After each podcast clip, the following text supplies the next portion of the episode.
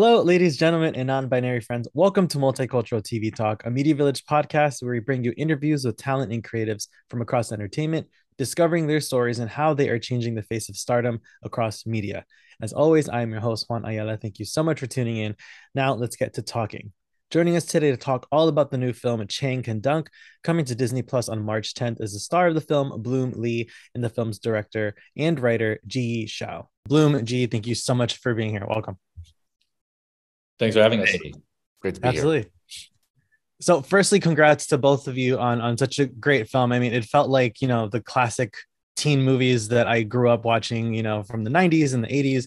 Um, so, I mean, hats off to both of you, and I just love the fresh perspective um, that this particular film brought. So, yeah, just wanted to get that out of the way first. Thank you. Appreciate that, man. Glad you felt that Yeah. way. I mean, uh, you know, I grew up on 90s sports coming of age films. So Mm. glad you felt that way about the film. yeah, that was actually my first questions. If there's any um, particular sort of classic film or filmmaker that inspired you while you were writing the script. Um, I think that like, you know, one of my favorite films growing up was Mighty Ducks. Mm. And I think that like Mighty Ducks, Little Giant, Little Giants, um, Karate Kid, that whole era of like John Hughes coming of age, high school, you know, full of heart, but also comedy, also interesting characters. Uh, I wanted to make a film that harkens back to that era for sure. Mm.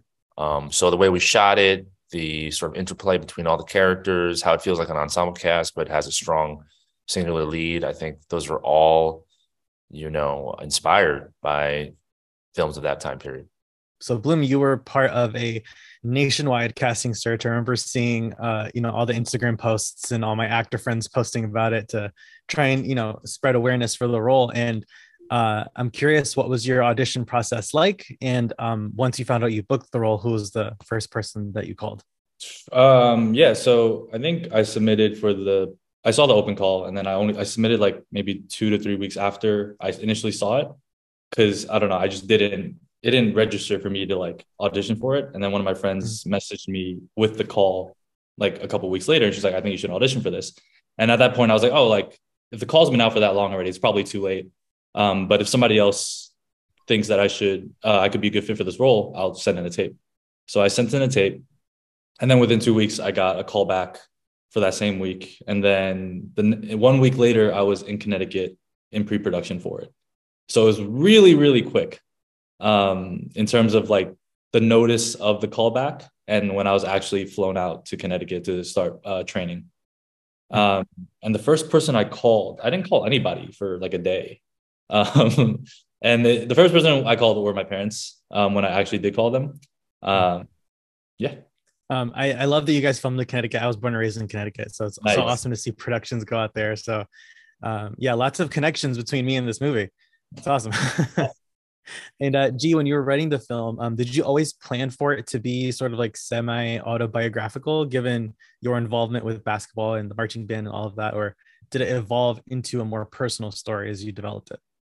I feel like every filmmaker's films are semi autobiographical in some kind of way. I mean, this one Mhm. obviously uh, a lot more direct because I was an Asian American kid that grew up in you know an East Coast suburb, uh, and I love basketball and I was in the marching band and you know uh, I struggle to fit in sometimes.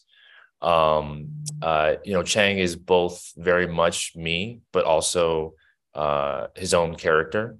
You know, um, and so what I tried to do was I tried to uh, inject truths from my own experience, from the experiences of people around me into this story, and make sure that uh, whatever Chang was doing, because you know I didn't have a huge bet face off, didn't go viral when I was in high school, um, but but in those moments, how Chang reacts to all the things that are happening to him, I did draw very much from my own life.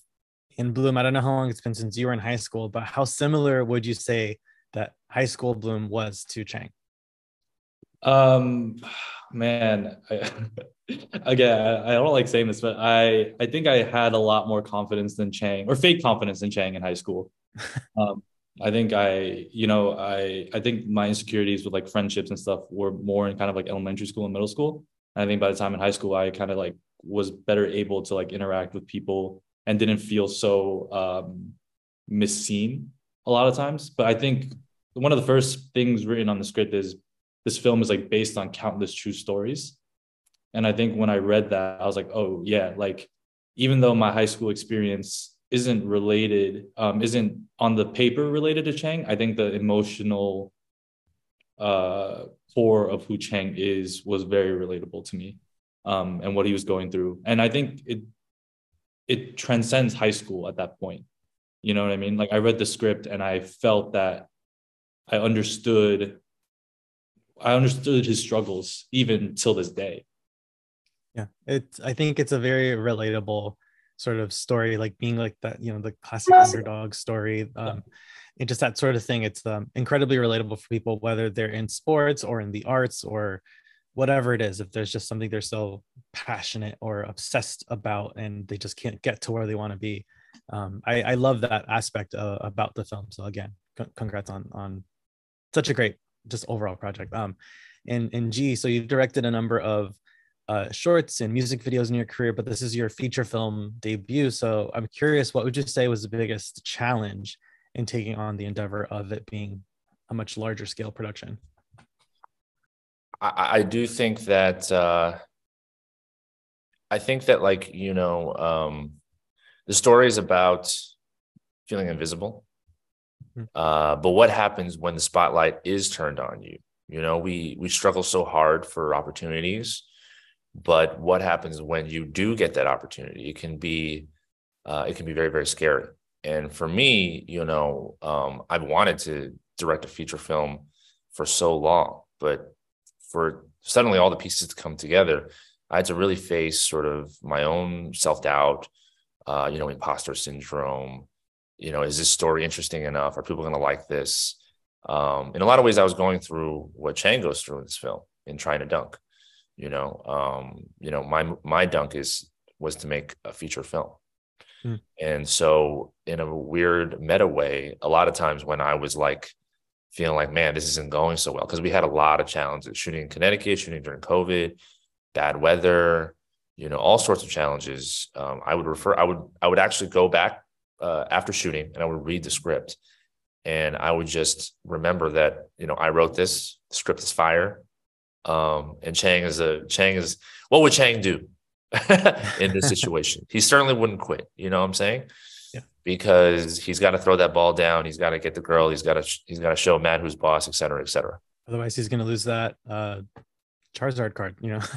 yeah, you don't want to lose that. I mean, uh, it's so funny because in the time that the film has been finished, I think that that card is worth way more. I saw that. I saw that in one of the comments on like YouTube. I think they're like that that card is worth like twenty thousand dollars now. That's a bad bet. well, and uh, Bloom, so as an actor, I feel that there is always something to be learned in any role, no matter the size. So, what is the biggest lesson that you learned while working on the film?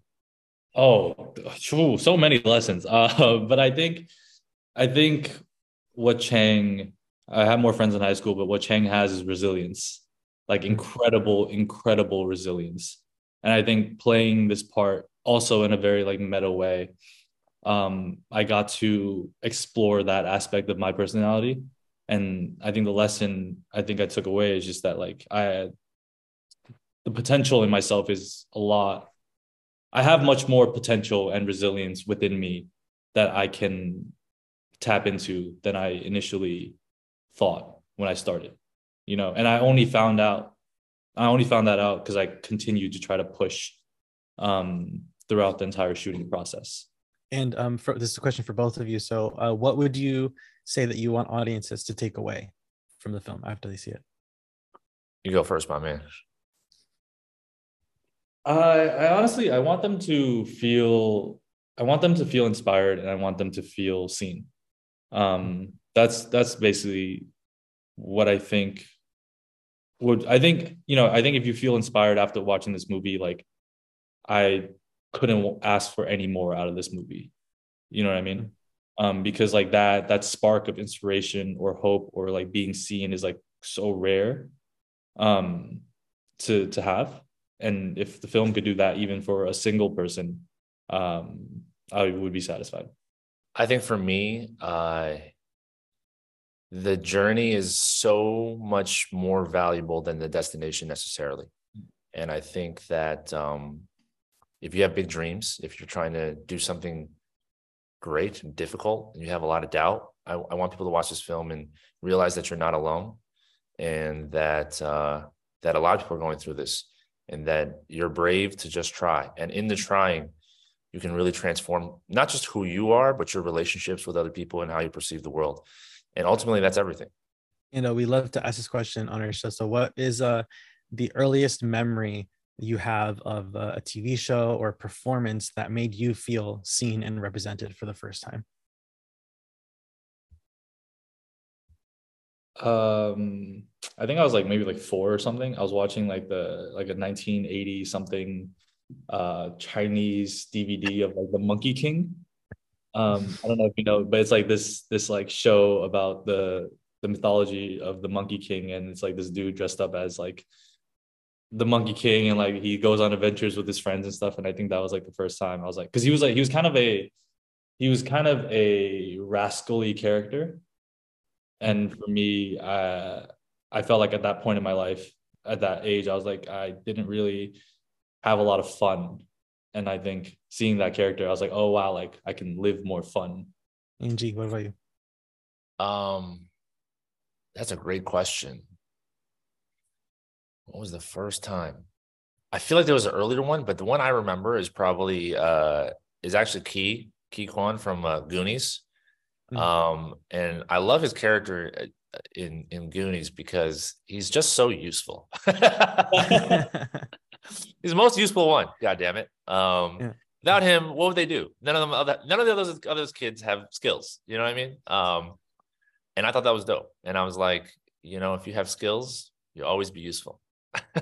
mm. And uh, if you had this sort of back to the future moment, we're going to take time paradoxes and all of that out of the equation.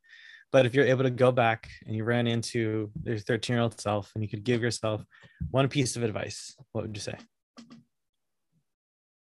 What I say? Um, dang. You want to go first? I I would just tell him to to trust himself and like you know um what he what he believes or what he thinks is valuable and to to follow that as much as he can uh, if I'm being totally honest, well, I, that's what I was going to say, but I'll throw I'll throw something else different. Um, I would tell him to uh I would tell him to train how to dunk. I would I would tell him to, to work, start working out earlier. That's what I would actually tell him. Awesome. Well, gentlemen, again, congrats on such a fantastic movie. I cannot wait for audiences to see it. And thank you for taking the time to chat with us today.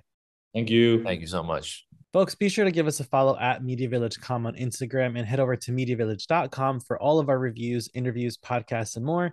And don't miss Chang Can Dunk streaming exclusively on Disney Plus March 10th. I'm Juan Yala. This is Multicultural TV Talk. Thanks for joining us.